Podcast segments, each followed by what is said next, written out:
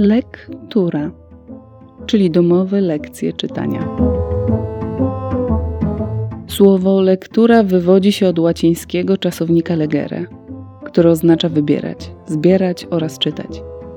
Wybieramy dla Was najciekawsze książki, powieści, zbiory opowiadań, eseje, rozprawy filozoficzne i tomy wierszy, zarówno współczesne, jak i dawne. Zastanowimy się, w jaki sposób pomagają nam one w zrozumieniu zjawisk oraz procesów zachodzących w naszej rzeczywistości. Jak dzięki nim możemy lepiej żyć, myśleć i działać. Słowem, dlaczego warto je dziś czytać.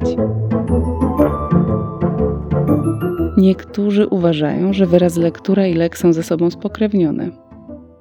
Nawet jeśli tak nie jest, to w naszym przekonaniu lektura może być lekiem na całe zło.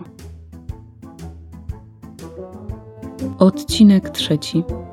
Cena lojalności. Opowiada Grzegorz Jankowicz. Zapraszam. Marta Filipiuk-Michniewicz. Podcast powszechny. Weź, słuchaj. Na sytuację, z którą się obecnie mierzymy, składa się bardzo wiele różnych czynników, z których każdy wydaje się ważny. W naszych refleksjach powinniśmy uwzględnić kwestie zdrowotne, społeczne, ekonomiczne, polityczne, etc. Dopiero ujęcie wszystkich pozwoliłoby nam wybrać możliwie najadekwatniejszą strategię działania. Mimo, że konieczne, nie jest to jednak łatwe. Niezłym rozwiązaniem wydaje się metoda sumowania refleksji, którą oferują nam różni eksperci, a do grona tych ostatnich konsekwentnie włączam pisarzy. Uważam bowiem, że w ich opowieściach można znaleźć klucze do wielu problemów, z którymi na co dzień próbujemy się uporać. Weźmy na przykład zagadnienie kształtowania relacji w czasach pandemii. Zmianie uległy zarówno nasze związki ze światem zewnętrznym, jak i wewnętrznym. Jesteśmy zmuszeni do samoizolacji i zachowania dystansu społecznego. Odcięci od grupy, pozostajemy z konieczności w intensywniejszych związkach z najbliższymi. Jednak sens tego ostatniego pojęcia odkrywamy na nowo. Okazało się bowiem, że ci, których określaliśmy tym mianem, nie przebywali z nami z taką intensywnością jak teraz. Ich bliskość była rodzajem założenia, a nie częścią codziennego doświadczenia.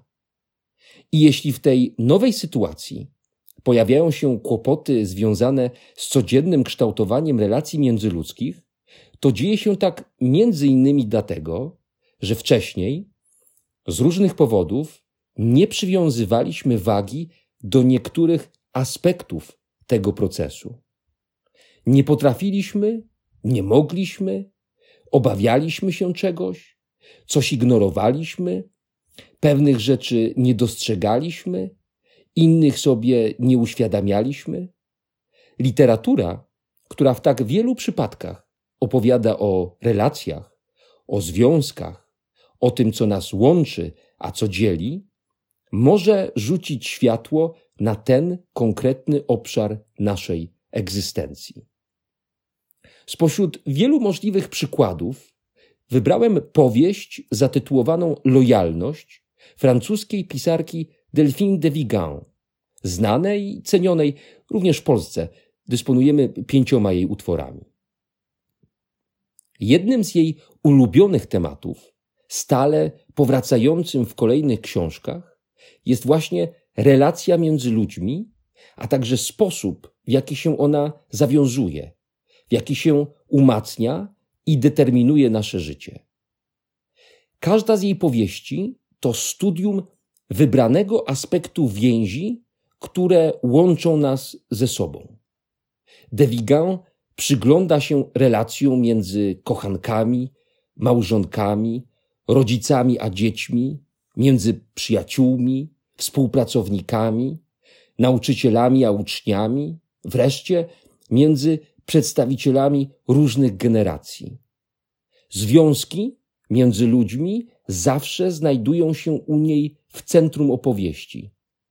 Nie znaczy to jednak, że cała reszta jest jedynie dodatkiem, elementem scenografii, przezroczystym elementem. Reszta jest ważna, gdyż wpływa na kształt relacji. Każda z bohaterek, każdy z bohaterów nosi w sobie określone uwarunkowania, które wpływają na sposób jej, jego działania. Każda z postaci ciągnie za sobą pewną historię rodzinną, pewne doświadczenia, miejsce, w którym się wychowała lub miejsce, do którego w pewnym momencie życia wyjechała. O tym, jakim ta postać jest rodzicem, jaką przyjaciółką, jakim kochankiem, jaką przełożoną, jakim dzieckiem, decydują różne czynniki, które De Vigan po mistrzowsku rozpoznaje i opisuje. Gdy w jej powieści rozmawiają ze sobą dwie osoby, możemy się dowiedzieć nie tylko o czym one mówią, ale także co przemawia przez nie, co sprawia, że ich emocje przybierają taki, a nie inny kształt, co wpływa na ich zachowania i decyzje, co stanowi przyczynę dla nich samych, bardzo często ukrytą, ich życiowych wyborów. Dwie najpopularniejsze spośród powieści de Vigan to Nic nie oprze się nocy oraz Prawdziwa historia. Pierwsza, w dużej mierze autobiograficzna, to historia relacji między matką a córką. Matka cierpi na zaburzenia osobowości typu maniakalno-depresyjnego. Powieść zaczyna się sceną jej śmierci, która paradoksalnie rozpoczyna proces zbliżania się córki do utraconego rodzica. Czytanie listów i zapisków pozostawionych przez matkę, rozmowy z jej rodziną, ze znajomymi, odwiedziny w ważnych dla niej miejscach, wszystko to jest próbą zrozumienia jej życia, a poprzez to zrozumienie zbliżenia się do niej samej, odzyskania pewnych doświadczeń, które początkowo wydawały się bezpowrotnie pogrzebane. Druga powieść, również autobiograficzna, ale w mniejszym stopniu niż poprzednia, opowiada o pisarce, która po opublikowaniu książki o matce musi zmierzyć się z krytyką i hejtem, jakie na nią spadają. Niektórzy zarzucają jej bowiem, że robi karierę, żerując na intymności swojej rodziny. Bohaterka poznaje pewną kobietę, która robi wszystko, by się z nią zaprzyjaźnić. Wspiera ją emocjonalnie, słucha jej zwierzeń, pomaga jej w codziennych przedsięwzięciach, coraz bardziej ją przy tym osaczając. Wydaje się, że przyjaciółka zjawiła się po to, by wypełnić dotkliwą pustkę w życiu pisarki. Ale z czasem staje się jasne, że jej obecność tę pustkę jeszcze powiększa. Jest tak, jakby jedna osoba przejmowała życie drugiej, wysysała z niej energię, karmiła się jej bólem, wchłaniała gotową egzystencję, zastępując bohaterkę we wszystkich rolach, których z racji swoich słabości nie może w danym momencie pełnić. W jednej ze scen De Vigan opisuje telefoniczną rozmowę między kobietami. Po jej zakończeniu przez głowę głównej bohaterki przebiegają następujące myśli. Jakiś cień rozpaczy sprawił, że ledwie zdołałam usłyszeć to zdanie, które zamiast dodać otuchy, przypomniało mi, jak bardzo jestem zagubiona. Nie, nie wiedziałam, nic nie wiedziałam. Podobna sytuacja często pojawia się w powieściach francuskiej pisarki. Opisywane przez nią postaci poszukują wglądu w istotę własnych doświadczeń i emocji, ale często po prostu nie wiedzą, co się z nimi dzieje i co czują. A co ważniejsze, nie wiedzą, co powinny zrobić, by przezwyciężyć wyniszczające je kryzysy. Właśnie tak jest w przypadku bohaterek i bohaterów lojalności. Przedstawione w powieści wydarzenia ukazane zostały z czterech punktów widzenia. Trzynastoletniego chłopca o imieniu Theo, jego szkolnego przyjaciela Matisa, z perspektywy Cecil, matki Matisa oraz Helen, nauczycielki chłopców. Osoby dorosłe mówią u Devigan własnym głosem. W imieniu dzieci przemawia trzecioosobowy narrator, co jest pierwszą wskazówką dla czytelnika. Nie możemy oczekiwać, że chłopcy będą mieć pełną władzę nad swoim losem. Są dziećmi i choć powinni brać odpowiedzialność za swoje czyny, to jednak istotny udział w tym, co się z nimi dzieje, mają dorośli. Co prawda, ci ostatni też nie mają kontroli nad sobą, przynajmniej pełnej kontroli, ale od nich możemy, musimy tego wymagać. Oni powinni wywiązywać się ze swoich obowiązków, zwłaszcza tych rodzicielskich. Dzieci zaś potrzebują przewodnictwa. Teo pochodzi z rozbitej rodziny. Jest rozpięty pomiędzy dwoma domami, gdyż jego rodzice sprawują nad nim naprzemienną opiekę. Niestety, ojciec chłopca przeżywa załamanie nerwowe, w wyniku którego niemal całkowicie wypisuje się z życia. Jego egzystencja przypomina wegetację. A jednak, mimo że nie jest w stanie zajmować się synem, nie rezygnuje z przysługujących mu praw opiekuńczych, gdyż nie może pozwolić sobie na płacenie alimentów. Matka chłopca radzi sobie lepiej, choć wciąż odczuwa gorycz związaną z rozpadem swojego małżeństwa i przenosi na dziecko uprzedzenia wobec byłego partnera. Teo nieskutecznie próbuje wyrównać emocjonalne przepływy. Wobec ojca przyjmuje nieprzeznaczoną dla siebie rolę strażnika. W zasadzie to on jest w tej relacji dorosłym, a jego ojciec dzieckiem. To on troszczy się o podstawowe sprawy bytowe. To on zachęca swojego tatę do aktywności. Zadanie, co oczywiste, okazuje się ponad jego siły. Teo zagłusza kłębiące się w nim emocje alkoholem, marząc o tym, by, cytuję teraz fragment powieści, zanurzyć się w miękkim obłoku upojenia, zapaść się, pozwolić, by go pochłonął na kilka godzin albo nawet na zawsze. W powtarzających się coraz częściej libacjach towarzyszy mu Matis, którego rodzina mieszka co prawda pod jednym dachem, ale również mierzy się z poważnym kryzysem. Matka chłopca ma poczucie, że nie zajmuje się nim właściwie, że swoją słabością naraża go na nieszczęście, na niebezpieczeństwo. Staje się wobec niego nadopiekuńcza i próbuje kontrolować każdy jego krok. Sama szuka dla siebie miejsca w relacji z mężem, który prowadzi podwójne życie. Pewnego dnia Cecil odkrywa, że jej partner udziela się na różnych forach internetowych, na których anonimowo publikuje zjadliwe komentarze na różne tematy. Po godzinach pracy zamyka się w swym gabinecie i przekształca w hejtera. Kim jest człowiek, z którym żyję od lat? Zastanawia się Cecil, szukając w sobie siły, która umożliwiłaby jej opuszczenie toksycznego związku. To słowo musiało tu paść. Tak, relacje przedstawione przez Devigan są toksyczne. Stanowią przykład ekstremalnych dysfunkcji. Dlaczego, można zapytać, mielibyśmy szukać wiedzy na temat bycia razem w powieści, która zajmuje się tak skrajnymi przypadkami? Przede wszystkim dlatego, że właśnie przez ich pryzmat widać pewne mechanizmy, które w codziennych interakcjach nam umykają. Poza tym, skrajnych przypadków jest więcej niż nam się wydaje. Jeśli ich nie dostrzegamy, to po części dlatego, że ci, którzy mają na swym koncie podobne doświadczenia, starają się je ukryć. Po części zaś dlatego, że pozostali starają się je omijać.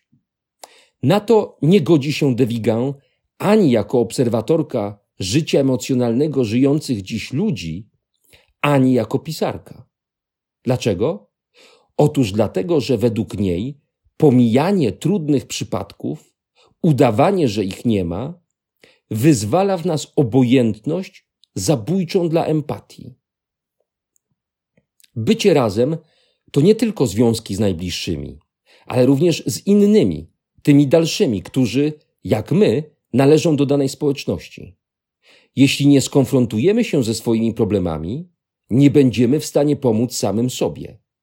Ale nie uda nam się to również wtedy, gdy będziemy skoncentrowani wyłącznie na własnych problemach.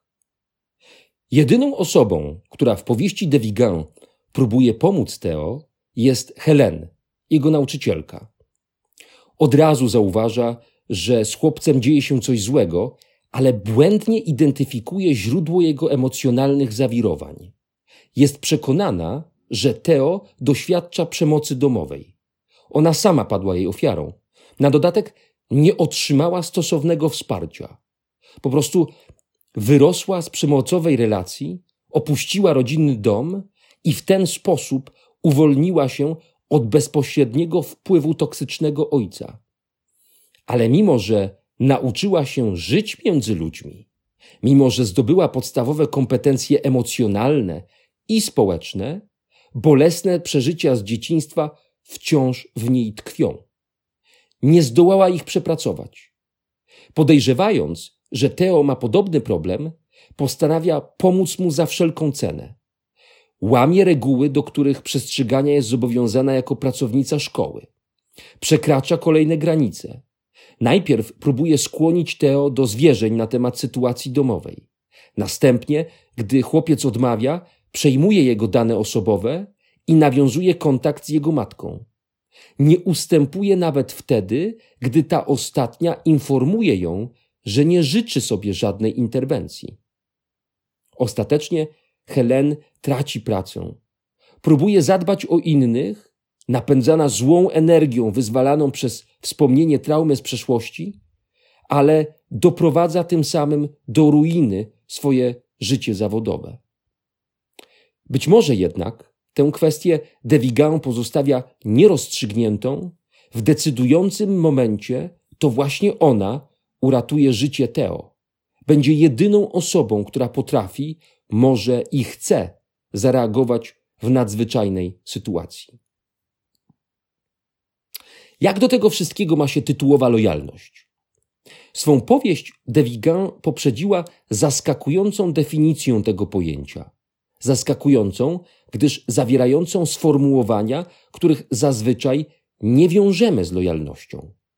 Owszem, większość z nas zgodziłaby się zapewne, że lojalność to, cytuję, niewidzialne więzi, które łączą nas z innymi, zarówno żywymi, jak i ze zmarłymi.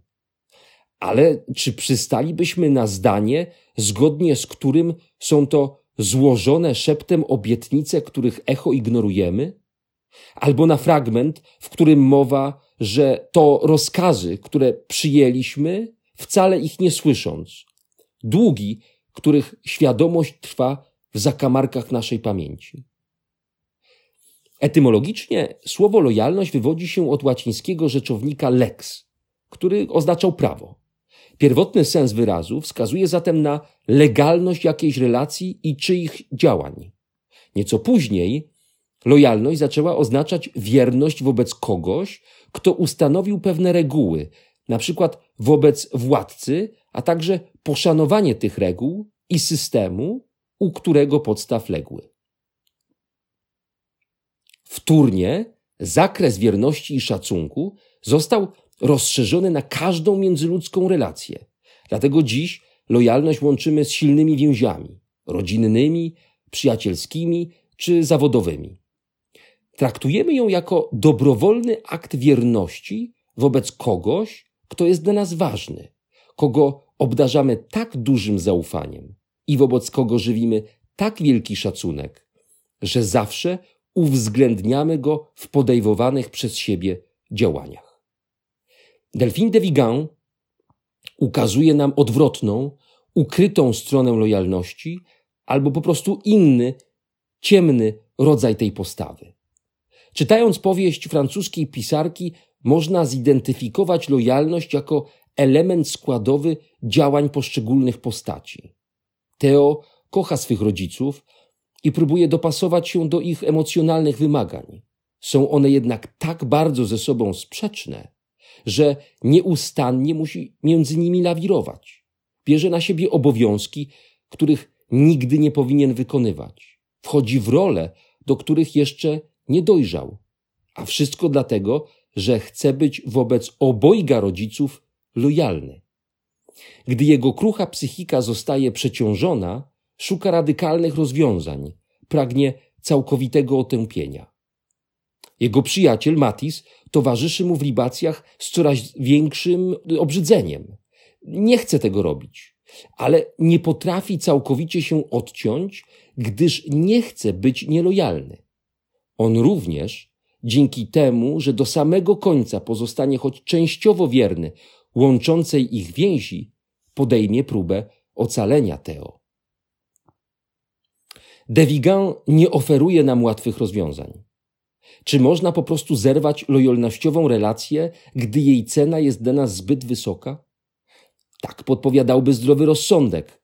Należy zadbać o szczelność własnych granic i odłączyć się od tego, co ma na nas destrukcyjny wpływ. Odciąć się. Ale ten gest, gest odcięcia, również ma swoją cenę. Bohaterki i bohaterowie znakomitej powieści de Vigan w każdej sytuacji, na poły świadomie, na poły nieświadomie, próbują wyważyć, która z opcji jest lepsza, którą drogą powinni pójść. Lojalność, pisze autorka w zakończeniu swojej nietypowej definicji, to żyzna gleba, na której rozwija się Twoja siła i okopy, w których grzebiesz swe marzenia. Co wybrać? I czy ten dramatyczny wybór rzeczywiście zależy wyłącznie od nas?